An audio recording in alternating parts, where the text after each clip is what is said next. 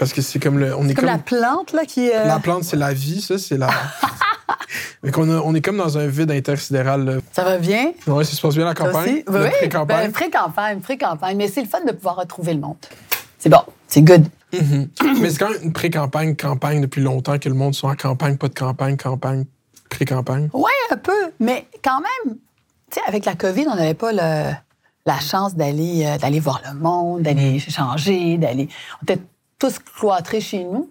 Donc, ça fait quand même une différence de pouvoir euh, reconnaître des visages, puis découvrir aussi des gens, euh, tu les imaginais pas comme ça, des gens que tu n'avais jamais vus, puis que tu vois, ou tu avais vu avec un masque. Donc, c'est c'est différent quand même. Puis là, vous avez fait votre événement en plus des jeunes libéraux, c'est comme un rassemblement, là, un petit party. Là.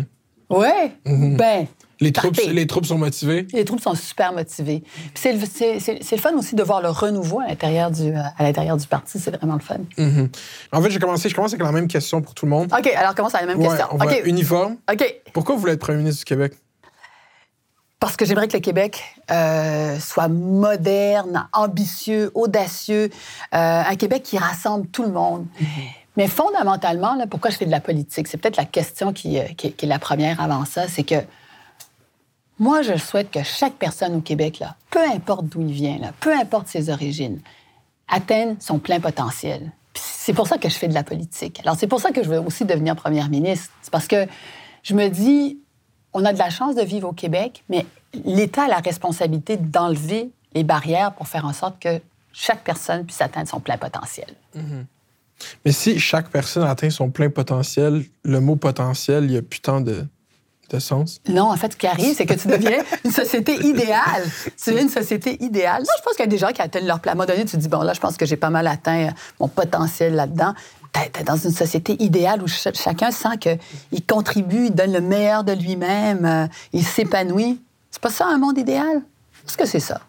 Est-ce que c'est ça? Mais c'est aux gens de, de décider si c'est un mode idéal. Moi, le monde idéal, c'est. Attendez, je vais juste reprendre. euh, Vous avez dit. euh, j'ai- écouté votre TED Talk là, de 2014. euh, Oh, OK. le, rêve de, le- de- de Montréal, le rêve de Montréal. Puis dedans, vous dites la modestie, c'est mauvais. Faut pas être modeste. Est-ce que vous voulez un Québec qui n'est pas modeste? La- la- je disais, la, la modestie, c'est euh, c'est mauvais. L'humilité est une grande qualité, par contre. L'humilité, c'est être capable de reconnaître, euh, de reconnaître ses, ses défauts, de dire des affaires dans lesquelles je suis vraiment, euh, je je- j'ai manqué à la tâche ou j'ai pas été bonne ou peu importe. Tu reconnais, tu as l'humilité de reconnaître.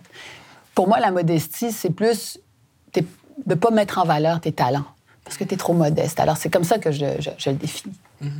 C'est un peu le, dans l'imaginaire po- populaire, on dit le naître pour un petit pain au Québec. Oui, peut-être. Oui, c'est une bonne manière de le, le- de le synthétiser, si tu veux. Euh, au Québec, on a le droit de rêver grand. On a le droit de voir grand, d'avoir des grands projets de société. Puis une chose qui, qui nous manque collectivement, c'est justement ces, ces grands projets de société qui nous ont définis par le passé. C'est pour ça que lors de cette élection-ci, moi, je vais vouloir beaucoup parler de, du projet éco, éco pour écologie, éco pour économie, qu'on soit capable de collectivement bâtir un monde où on va lutter contre les changements climatiques, créer toute une économie en arrière de ça. Écoute, ça, ça, c'est emballant pour tout le monde. Un gros projet comme un, un gros tunnel en bas du fleuve à Québec? Ah ouais, ça, c'est vraiment pas un gros projet. Ça, c'est l'inverse de ce qu'on doit faire. C'est complètement l'inverse. Parce que justement, il n'y a rien de moderne là-dedans. D'un point de vue économique, ça n'a pas de sens. D'un point de vue environnemental, ça n'a pas de sens. Là, là, Mounir, c'est l'ingénieur qui va parler. D'un point de vue technique, là, c'est absurde. Absurde. Alors, à un moment donné, tu te dis, ça, ça, ça se peut pas que ce soit ça qu'on a, envie de faire collectivement. là. C'est c'est l'inverse de ça. Mais pourquoi le troisième lien, les opposants ont tellement un discours catégorique comme ça fait aucun sens, c'est pas réalisable, c'est le projet le plus perte d'argent, euh, pelletage d'argent dans le feu. Mais pourquoi vous pensez que, mettons, François Legault, lui, veut son tunnel, genre? C'est un- un outil politique? totalement électoraliste.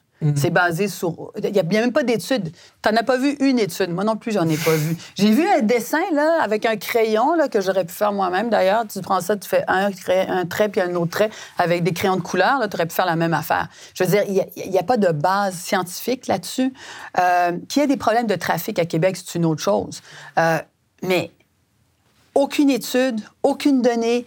Euh, ils nous font croire que c'est bon pour... Ils nous font penser, penser que c'est bon pour l'environnement. C'est n'importe quoi. Vraiment, sérieux. Mais il va y avoir une voie réservée qui va changer à l'heure de pointe. Ça va être dans un sens. Puis là, le soir, ça va être dans l'autre sens. Ah, vive les années 1980, je te dis. Mais c'est ça. Quand je parle du projet éco, par exemple, où je dis atteindre la carboneutralité, là, faire en sorte que quand tu te balades sur les autoroutes, là, les, les gros camions, ils émettent plus de CO2 parce qu'ils utilisent une, une énergie qui est propre l'hydrogène vert avec de la biomasse, de faire en sorte que des grosses usines au Québec, là, elles émettent plus de CO2 parce qu'on est capable d'utiliser de nouvelles technologies bâties chez nous. C'est ça le projet éco, c'est de faire en sorte que le 45% d'énergie qu'on utilise, qui est du pétrole, bien on, on utilise de l'électricité puis de l'hydrogène vert à la place. Ça, c'est un projet d'avenir. Puis ça, c'est une réponse québécoise à un enjeu qui est planétaire. Juste pour les gens qui c'est quoi, mettons, de l'hydrogène vert? De l'hydrogène vert, c'est une source d'énergie. Tu prends de, de l'électricité, là, tu convertis ça en, en- de l'énergie qui s'appelle de l'hydrogène vert, puis là, ça, cette énergie-là, là, elle peut être utilisée dans, les, euh, dans des, grosses, euh, dans des gros bâtiments, dans des camions, tout ce qui s'appelle le transport lourd. Parce que électrifier le transport lourd, c'est- très difficile. C'est très difficile. Donc, cette énergie-là, c'est là que tu, per- tu, tu peux uti- utiliser ça dans des, grandes, dans des grands bâtiments. Puis euh, moi, j'ai- il y a une mesure dans votre programme quand même, c'est euh, le transport en commun gratuit pour les étudiants. Ouais. Moi, je viens de Laval, originaire de Laval, puis depuis le 1er juillet à Laval, un billet de métro, c'est 5,25 Deux allers-retours, c'est 20 euh, C'est pas le prix qu'on imagine quand on prend le métro. Qu'est-ce que vous pensez de cette refonte tarifaire, mettons, des tarifs de métro euh, dans le Grand Montréal? Ben, c'est pour ça que je dis, c'est pour ça qu'on parle de, euh, de- d'avoir des transports gratuits pour les étudiants puis pour les personnes aînées, parce que justement, euh, les gens ont de la misère à joindre les deux bouts, puis il faut trouver des moyens de faciliter et d'encourager le transport, euh, le transport en commun. Mhm, mais ça, mais c'est comme, celle-là, elle est, elle est là, là. Comme le- un billet de métro à Laval pour aller à Montréal, c'est 5,25 Ouais. C'est, tu sais, l'inflation, c'est 13% je sais pas. Ça, c'est comme 60% d'augmentation, presque 100% de. On peut pas dire que c'est pas dispendieux, c'est extrêmement dispendieux. Mais c'est pour ça que mais il y a beaucoup de choses qui sont devenues très dispendieuses aussi. C'est pour ça que une des choses qu'on veut faire, c'est réduire les impôts de la classe moyenne. Puis réduire les impôts, ça veut dire que les gens se retrouvent avec au moins 1000 dollars de plus dans leur poche. C'est aider des parents à, à faire en sorte qu'ils ont des garderies à un prix acceptable de 8,70 pour tout le monde, partout euh, à travers le Québec. C'est de faire en sorte que nos aînés puissent avoir une allocation pour les aînés. Donc, il faut vraiment penser l'économie proche du monde, mais de manière à durer dans le temps. Pas un chèque de 500 pièces parce que tu as voté pour un parti. là. Vraiment faire en sorte que chaque personne puisse avoir plus de moyens, puis à cause de l'augmentation des loyers, à cause de, de la nourriture. Donc, c'est ça qu'il faut faire, poser des gestes dans le long terme. Quand vous dites que vous voulez faire une baisse d'impôts, c'est vraiment dans le chèque de paye, il y aura moins d'impôts qui vont être pris ou ça va être un crédit d'impôt? C'est comment vous voulez faire ça à la baisse d'impôts? Pas un crédit d'impôt. C'est vraiment une réduction euh, des impôts que tu vois semaine après semaine. Fait que ton premier chèque de paye, tu vas le voir. C'est vraiment une réduction, euh, une réduction des, des impôts que tu as à Puis payer. ça, vous, vous mettriez en place ça dans le premier budget après l'élection? Là, là. Mhm. Oui, oui, absolument. On le mettrait en place. Ben, le, mettrait- le 4 octobre, là, plusieurs choses qu'il va falloir euh, mettre en place avec un gouvernement libéral, là, mais ça, c'est une promesse phare. Puis c'est, c'est plus qu'un engagement pour moi, c'est d'envoyer le message que la situation de l'inflation, c'est, extrêmement difficile pour tout le monde. Puis l'État a un rôle à jouer là-dedans. Et, euh, donc, de mettre des mesures très concrètes tout de suite en partant pour que tout le monde arrive à, tirer son épingle du jeu. Vous avez un CV vraiment impressionnant. Quand on fait des recherches sur genre, votre parcours professionnel, c'est comme ça arrête pas. Mais il y a un des cas qui est quand même drôle. Si vous avez été présidente de la CAC, c'est quoi qui a changé entre, la entre vous, la CAC quand vous étiez présidente, puis là, vous qui êtes contre la CAC à cette élection? J'ai tout le temps trouvé ça un peu comme, pas absurde, mais comme.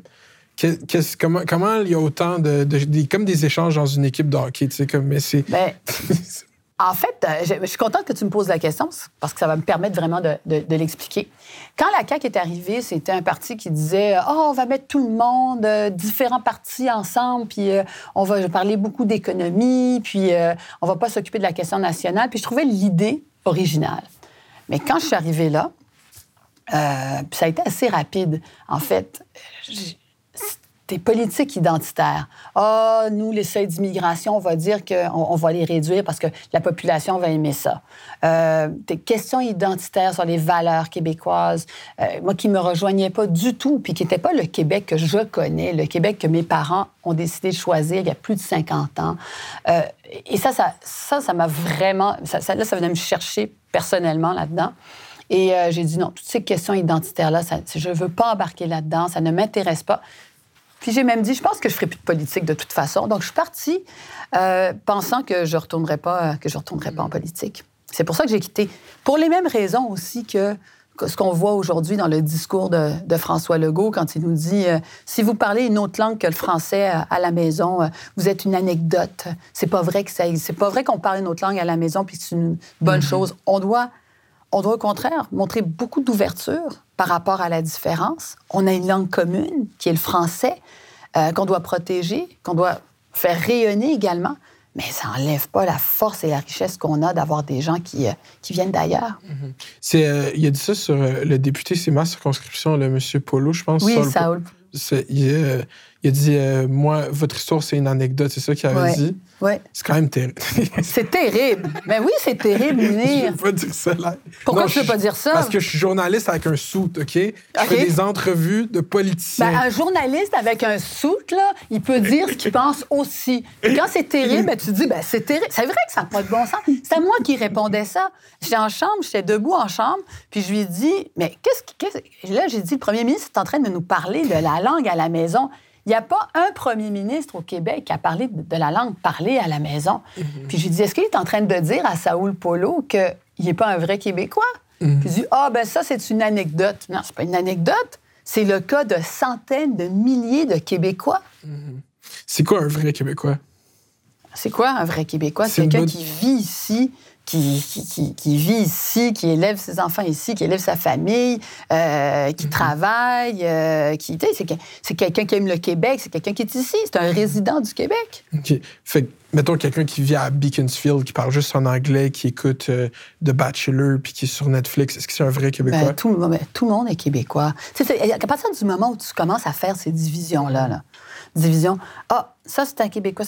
C'est quoi ça? c'est ça qui nous divise. Mm-hmm. Nos enjeux, là, ils sont grands. Hein. Au Québec, on a plusieurs enjeux. Des enjeux environnementaux, sociaux, économiques. On peut en parler longtemps. Mais moi, je, veux être la première ministre de tous les Québécois. Quand François Legault, il dit Moi, je suis le premier ministre d'une majorité de Québécois. Mm-hmm. Premièrement, la majorité des Québécois n'a pas voté pour lui. Puis deuxièmement, ton rôle comme premier ministre, c'est d'être premier ministre pour tout le monde, même ceux qui n'ont pas voté pour toi.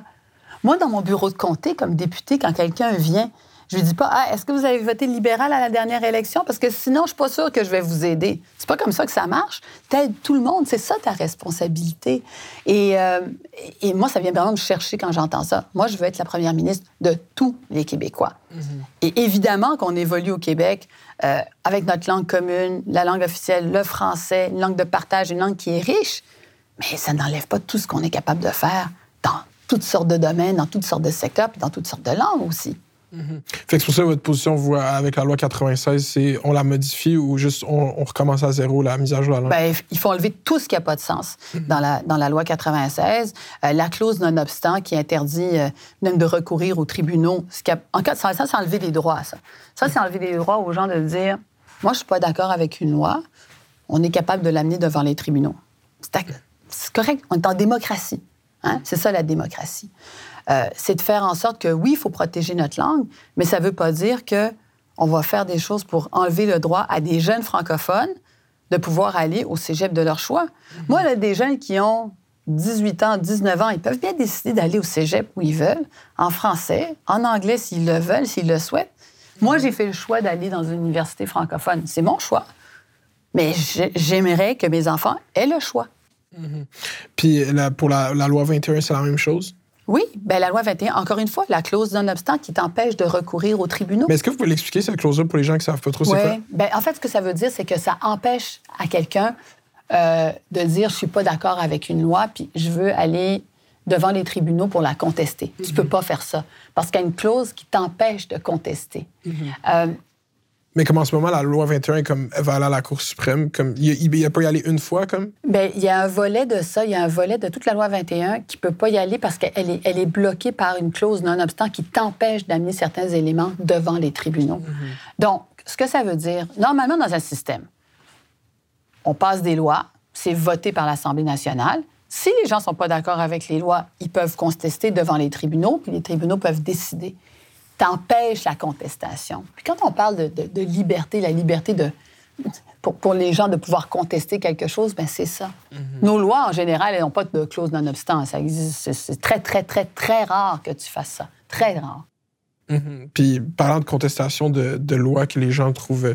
on vient de vivre une pandémie qui a duré deux ans il y a beaucoup de critiques qui disent qu'ils ont senti qu'il n'y a pas eu d'opposition pendant deux ans. Vous étiez l'opposition officielle. Qu'est-ce que vous répondez aux gens qui disent qu'il n'y a pas eu d'opposition pendant deux ans? Je pense que si je n'ai pas demandé 100 fois qu'il y ait une enquête publique indépendante euh, par rapport à tout ce qui s'est passé, je ne l'ai pas demandé une fois. Le gouvernement a eu toute la place médiatique. Euh, euh, d'un point de vue d'un point de vue du visage, il était omniprésent. Ils ont dépensé les deniers publics en publicité comme jamais. Ils ont dépensé plus au Québec que toutes les autres provinces canadiennes réunies. C'est pas compliqué. Donc, c'est un gouvernement de com qui a mis l'argent des contribuables, qui a pris l'argent des contribuables, qui a décidé de gérer par décret, euh, sans vouloir rendre de compte.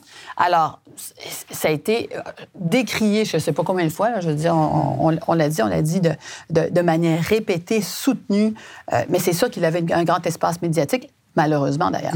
Fait que pour les gens qui disent qu'il n'y a pas d'opposition, pour vous, c'est juste, ah, vous ne nous avez pas écouté, vous n'avez pas regardé qu'est-ce qu'on disait? Non, il y a eu une opposition. Il y a eu une mhm. opposition, mais il y a eu une présence média avec un, un premier ministre, François Legault, qui a voulu désespérément contrôler tout le, contrôler tout le message, puis contrôler le message, puis envoyer de la publicité sans arrêt. Des, millions de dollars qui ont été dépensés en publicité. Puis on le voit encore aujourd'hui, vous le voyez, même, même avant la campagne, a des dépenses préélectorales qui sont, qui sont énormes. C'est un gouvernement qui aime faire des coms. Pas prendre des actions, faire des coms. Mm-hmm. En ce moment, euh, François Legault, son, son, gros débat avec Ottawa, c'est les transferts en santé. Il veut plus d'argent dans les transferts en santé, mais il les veut sans condition. Puis j'ai tout le temps de la misère à comprendre avec le débat de conditions sans conditions, comme si c'est ça la, grosse chose qui bloque l'argent, c'est on veut faire ce qu'on veut avec l'argent. Ah, les libéraux sont comme on veut être sûr que l'argent s'en va où est-ce qu'on veut. C'est quoi vous pensez? Vous Est-ce que vous pensez que vous allez être plus en mesure de travailler avec eux? C'est sûr que on a eu euh, François Legault qui nous a dit pour qui voter, puis d'aller voter euh, conservateur à la dernière, à la dernière élection. on a, les Québécois n'ont pas besoin de se faire dire pour qui voter. Ils sont capables de décider eux-mêmes pour qui ils veulent voter. C'est sûr que ça met euh, une tension dans les relations avec le fédéral.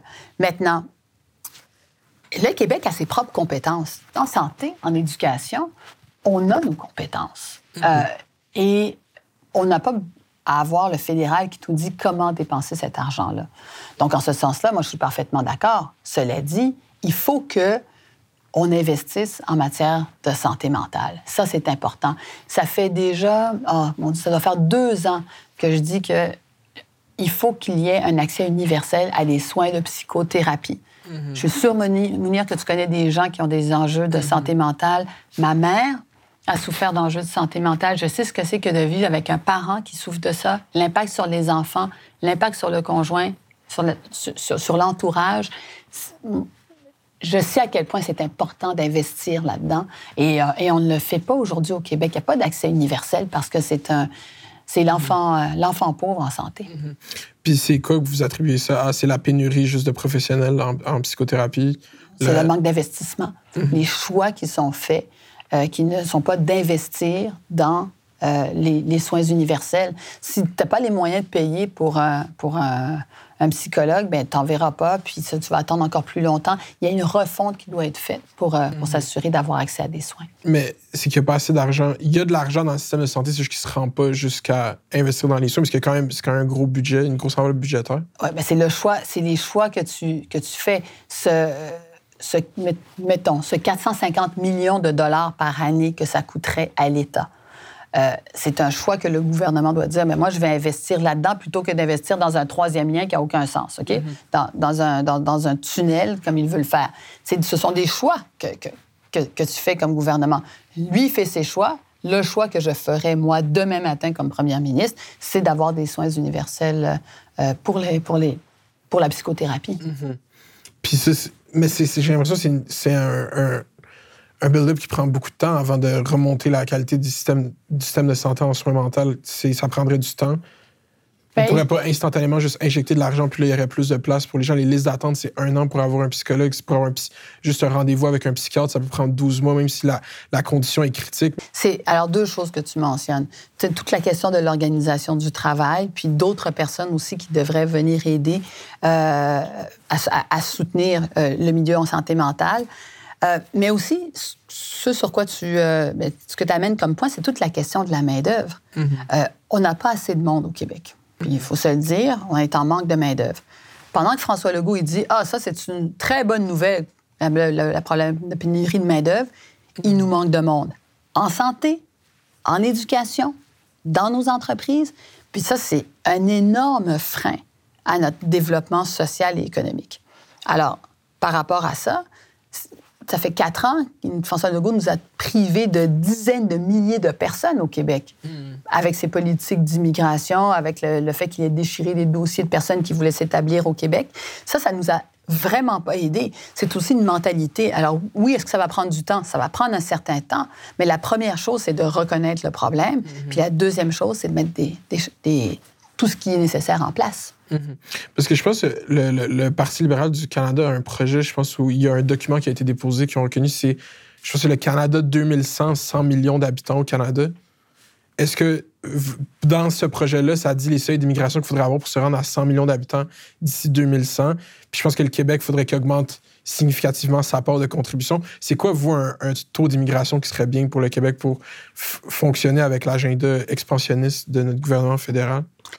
Euh, deux choses. La première, c'est que euh, cette année-là, en 2022, euh, le Québec va accueillir 70 000 nouveaux arrivants. Mhm. Parce que, en fait, on est en mode récupération parce que les années avant, avec la COVID, puis François Legault veut ramener ça à, à, 50 000, à 50 000. Nous, ce qu'on dit, c'est 70 000. On sait qu'on est capable de le faire. On l'a fait cette année.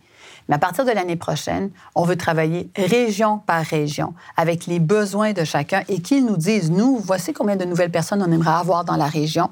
Voici c'est quoi notre capacité d'accueil avec en termes de logement, d'école, tout, tout, ce qui vient avec et comment on aimerait travailler pour véritablement avoir au fur et à mesure, année après année, un chiffre, mais qui vient des différentes régions et des besoins des différentes mm-hmm. régions.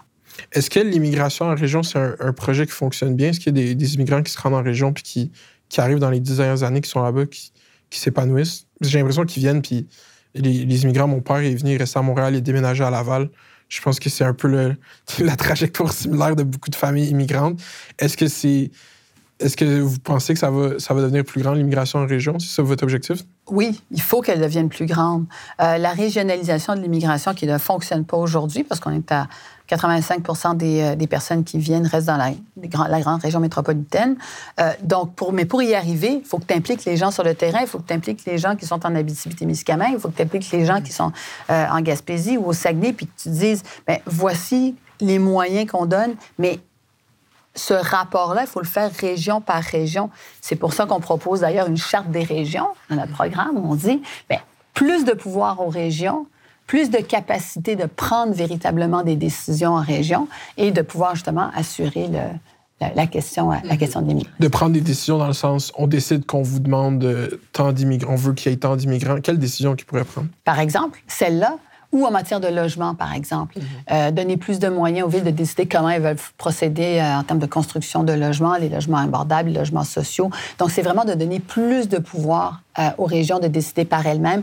On fait beaucoup à Québec, là, on fait beaucoup de, mur à mur. Hein. Peu mm. importe où tu habites, ben, c'est ça la règle qui s'applique. Mm. On a besoin de faire du sur-mesure parce que la réalité de l'Estrie, c'est pas la réalité, euh, c'est pas la réalité de la Montérégie. Bon, mm-hmm. ben, si c'est pas la même réalité, qu'est-ce qu'on prend en ligne de compte? Quelles sont les priorités de chacune des régions? Puis comment on est capable de, de faire en sorte que dans un dans un cas, ben, l'agriculture va avoir un, rôle hyper important parce qu'ils ont des enjeux spécifiques. Puis dans un autre cas, ça va être les mines parce que tu es en Abitibi-Témiscamingue. Mm Puis là, c'est la rentrée. Vous avez mentionné l'éducation, la pénurie de main-d'œuvre. Euh, c'est dans toutes les sphères, mais la rentrée euh, approche, puis cette émission va être diffusée pendant la rentrée, fait qu'on va, il va s'être passé à la rentrée quand ça va sortir. Je connais personnellement peut-être trois personnes qui ont fait un bac en enseignement, qui ont arrêté d'enseigner après un an et demi, deux ans, à cause que ils, ont les conditions de travail, puis la précarité de l'emploi, les, heures, se faire appeler juste avant. C'est comment qu'on améliore les conditions de travail pour encourager les gens qui ont décidé volontairement c'est cette carrière que je veux faire, puis en, 14 mois ils décident que finalement je, je veux plus jamais faire ça.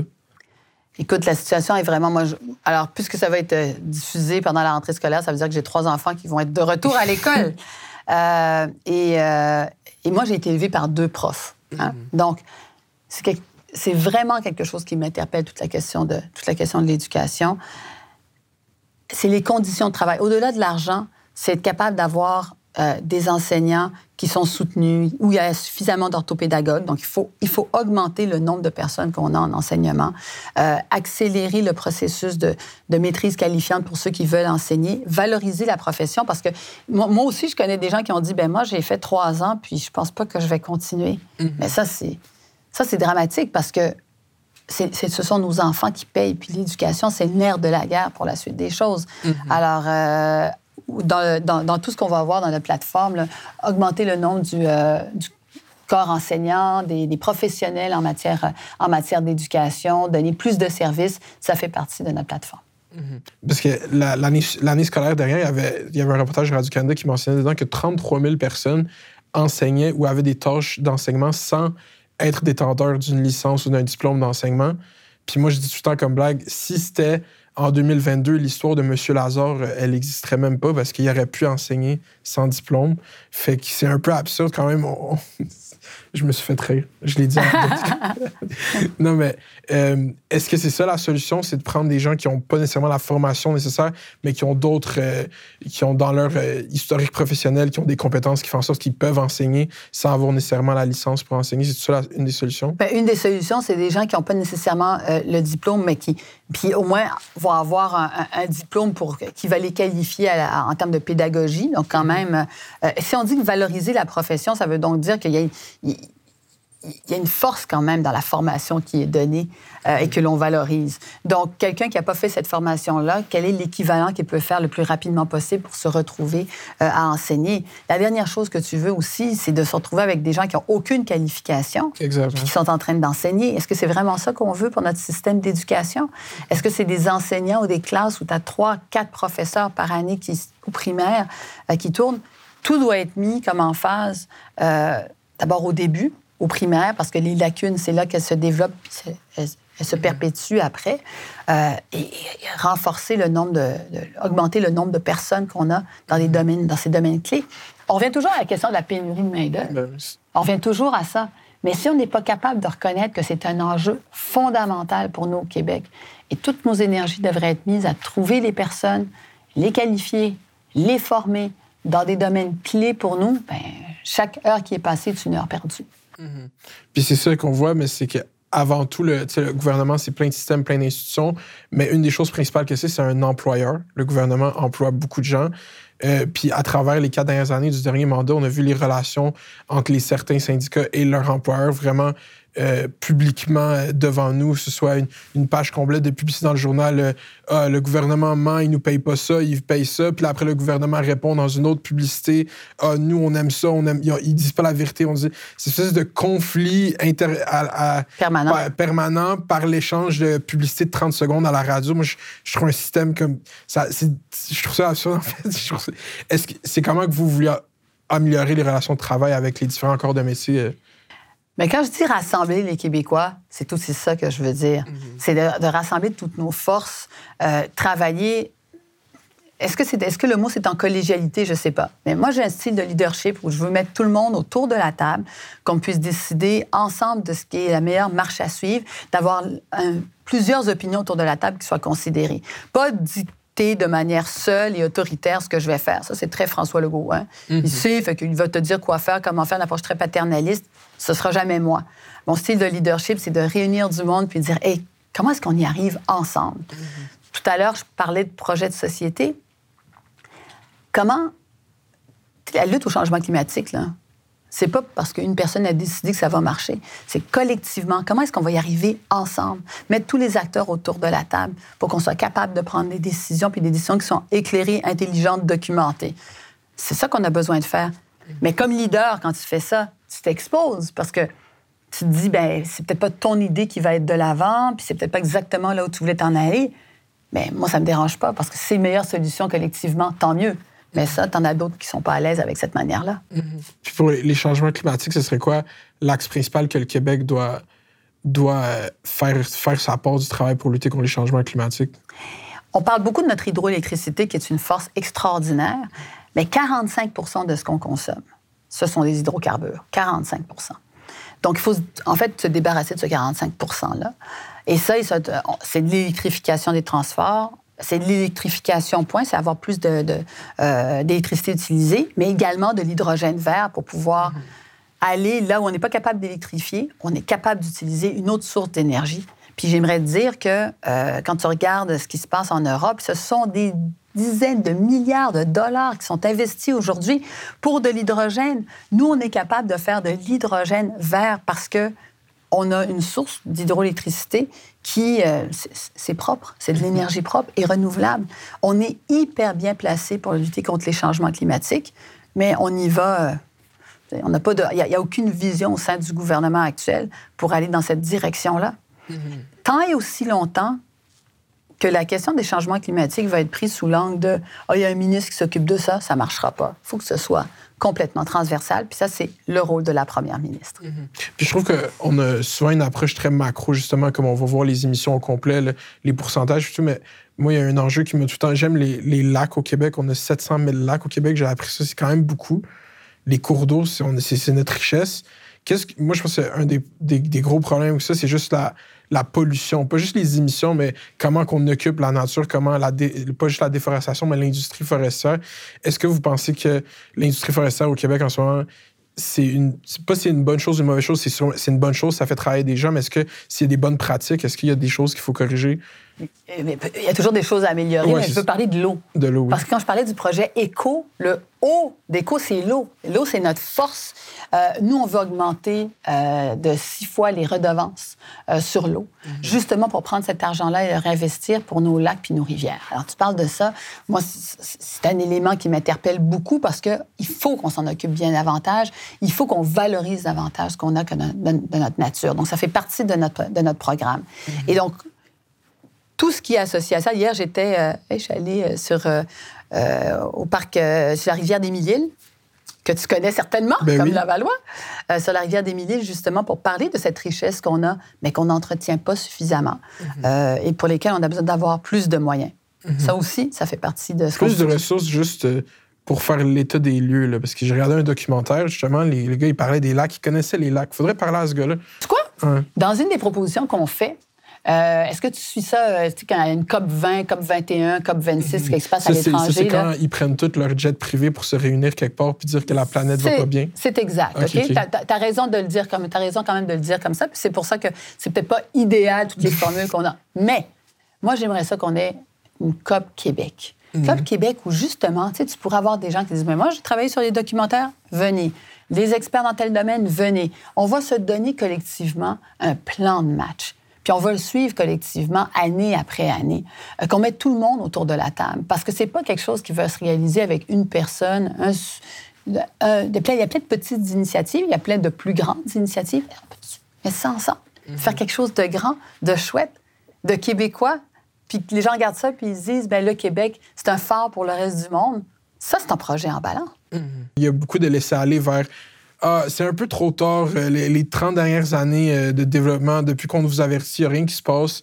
Euh, c'est un peu la fin. Puis il y a beaucoup ce sentiment de doomsday, de tu sais quoi, tant qu'à être, on s'en fout un peu. Le taux de participation sûrement des élections pour les jeunes vont être bas parce qu'il y a se laisser aller. Puis c'est pour ça qu'on fait cette émission. Il faut aller sur le site d'Élections Québec pour vous inscrire à voter. C'est très important.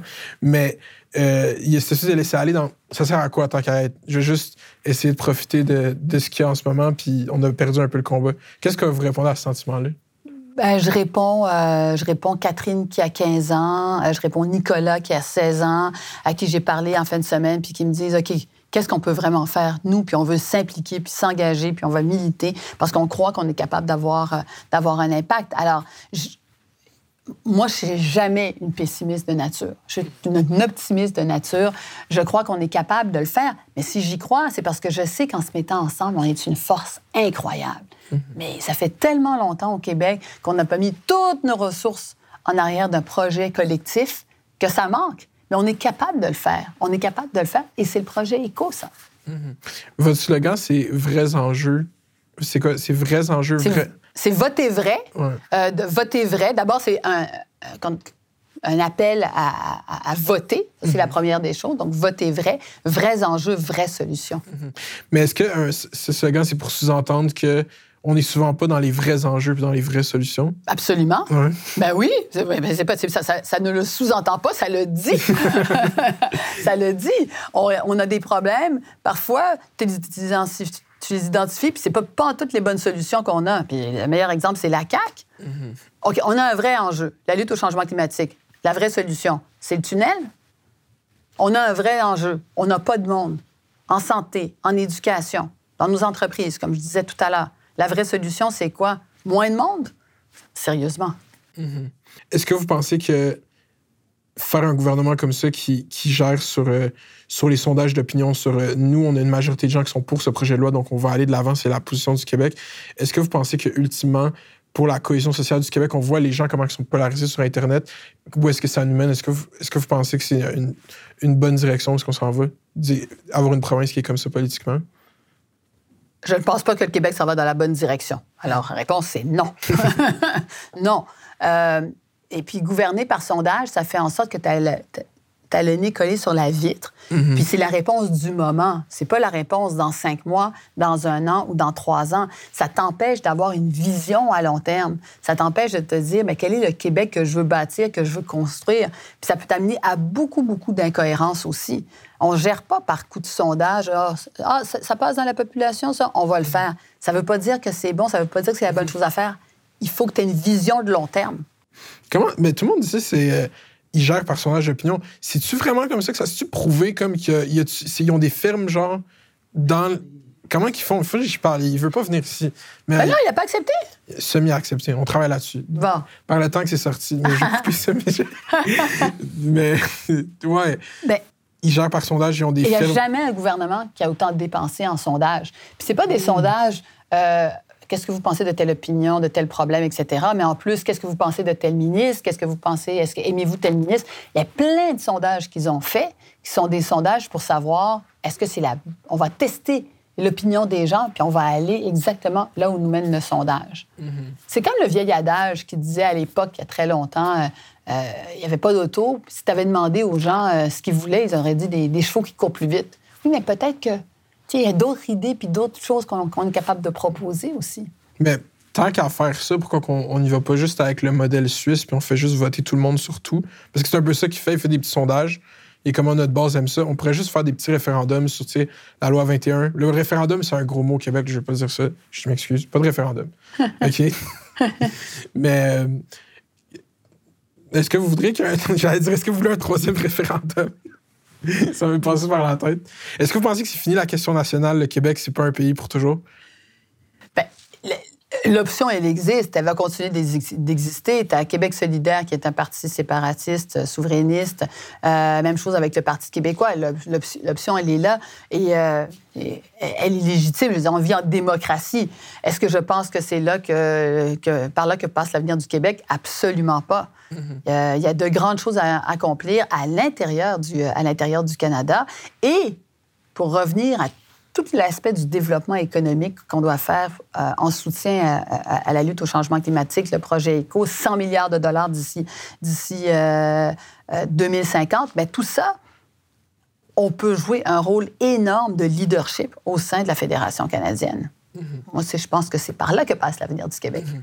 Donc, est-ce que si vous êtes, le 4 octobre, il y a un gouvernement euh, libéral, Dominique Ranglade, premier ministre du Québec, est-ce que vous, vous voudriez régler l'impasse constitutionnelle, que le Québec règle la Constitution, qu'on la signe, qu'on la signe pas, qu'on la réécrive? Est-ce que vous avez ça comme objectif? Est-ce qu'on finit ce, les limbes constitutionnelles? Premier objectif que j'aurais, c'est d'avoir euh, une loi sur la carboneutralité pour mettre euh, éco, éco mise de l'avant. Puis deuxième, euh, chose, toute la question de l'inflation, de, de, faire en sorte, il y a quelque chose dont on n'a pas parlé. on devrait peut-être en parler, mais... Allez-y. OK.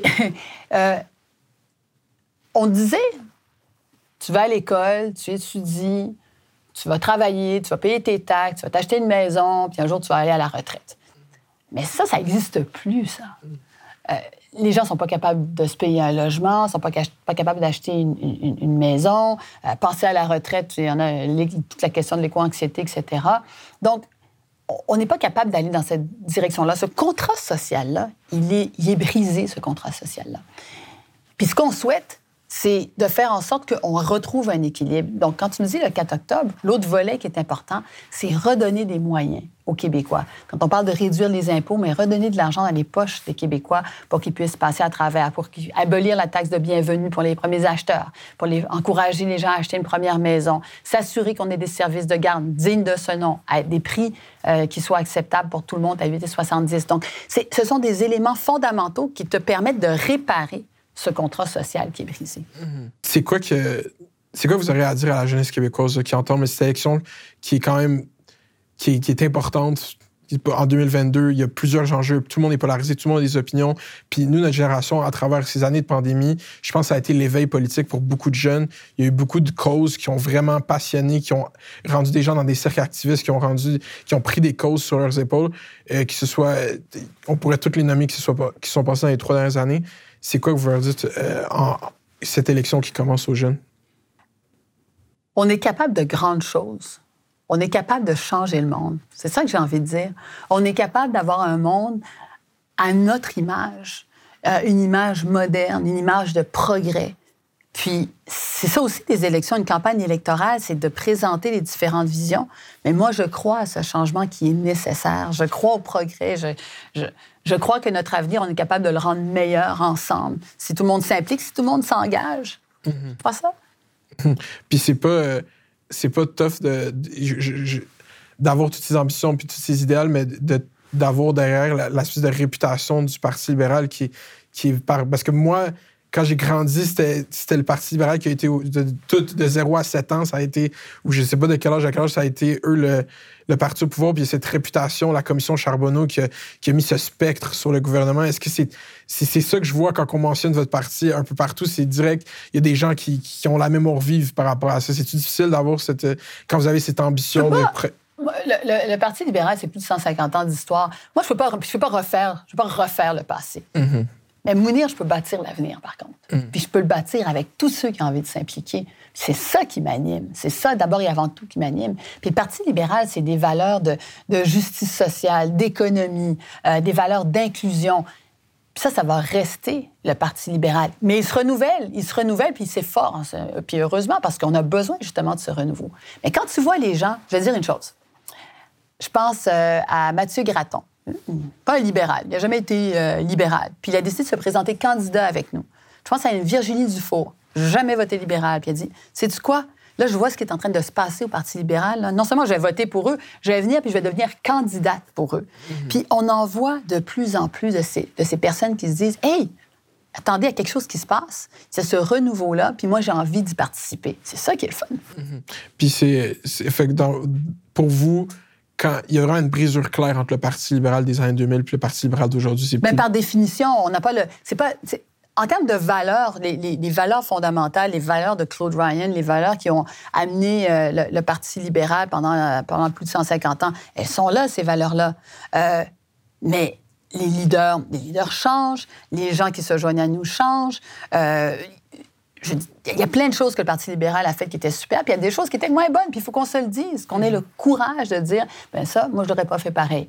Mais l'important, c'est qu'est-ce qu'on fait aujourd'hui? Où est-ce qu'on s'en va ensemble? Puis c'est pour ça que je m'implique en politique, moi. C'est pas pour ressasser le passé, c'est pour bâtir l'avenir. Mm-hmm.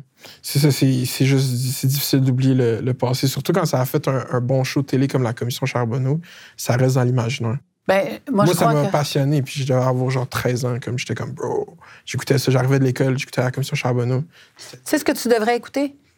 En fait, tu devrais enregistrer la journée que tu vas passer avec moi dans le comté. c'est ça que tu devrais faire. Pour ça, l'écouter à répétition, tu vas voir, ça va t'inspirer. Mhm. Ils vont tous l'avoir. Moi, je fais à tout le monde d'écouter tous les jours. Là, on va aller le segment le plus trivial, est, c'est juste pour poser des questions. Qui est, ce que vous avez un sentiment particulier sur l'application TikTok? Est-ce que vous pensez quelque chose de TikTok? Est-ce que vous avez déjà utilisé? Oui, oui, oui, oui. J'ai fait, fait une couple de vidéos là-dessus, mais oui, absolument. Mais que- tu sais, j'ai des, jeunes enfants, là. J'ai des enfants, des ados, là. Donc, fait que vous euh, voyez l'effet que cette application a sur eux. ah, oui, oui, oui, tout à fait. Fait que le sentiment sur TikTok, c'est faut plus l'utiliser du tout. C'est la pire application qui a jamais été existée. non. C'est ce que je pense, moi. Toi, tu penses ça? Pourquoi Ouais. tu penses ça? Mais j'ai vraiment été un promoteur de TikTok. J'ai passé un an et demi sur Internet à dire tout le monde utilisez TikTok, j'adore Ouais. ça. Mais là, maintenant que ça fait un an et demi que j'utilise TikTok, je comprends que c'est une des pires applications. Pourquoi pire?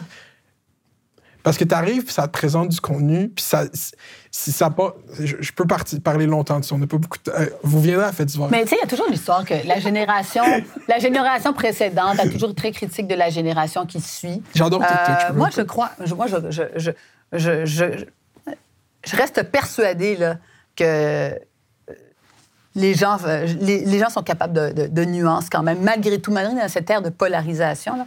Encore une fois, je, reste résolument optimiste. Parce que le rap, c'est le genre musical le plus populaire chez les jeunes.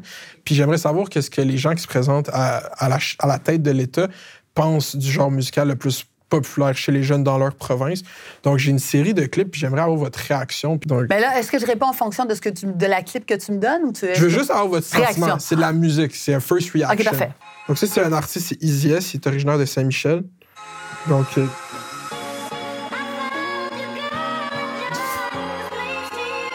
Vous pouvez tenir là. Ah, je peux, je peux le tenir? Oui. Là, tu veux que je réagisse? Ouais. Dans mon quartier, y a pas de boss, y a seulement les faibles et les forts. Je parle à mon gars, je lui dis de pas faire les mêmes erreurs quand il sort. La vérité, c'est que j'ai aussi mes faiblesses. Ça fait des années que ma mère espère me voir à la maison. Dans mon quartier, y a pas. Donc Moi, je dis nocturne, c'est le mot qui me vient en tête. Nocturne? Ouais, nocturne un peu. OK.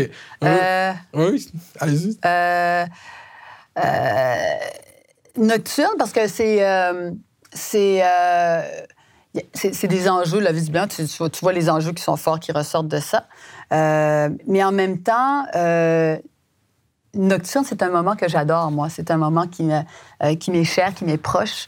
Euh, J'aime ça, les choses qui se passent aussi dans la nuit. Fait que je sais pas. Euh, C'est ça que j'aurais comme premier mot. OK. Donc là, j'en ai un autre qui suit. Donc, donc, donc, euh, ça, c'est euh, Naya Ali avec euh, Benny Adam. Ça, c'est pour montrer un peu la, la diversité linguistique du Québec. Donc, euh,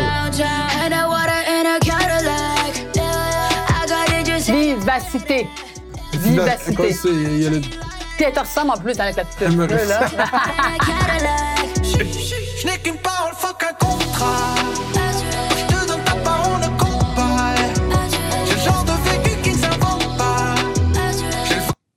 Donc là, ça, on a le français, l'anglais. C'est ça, c'est Vivacité. la cohésion.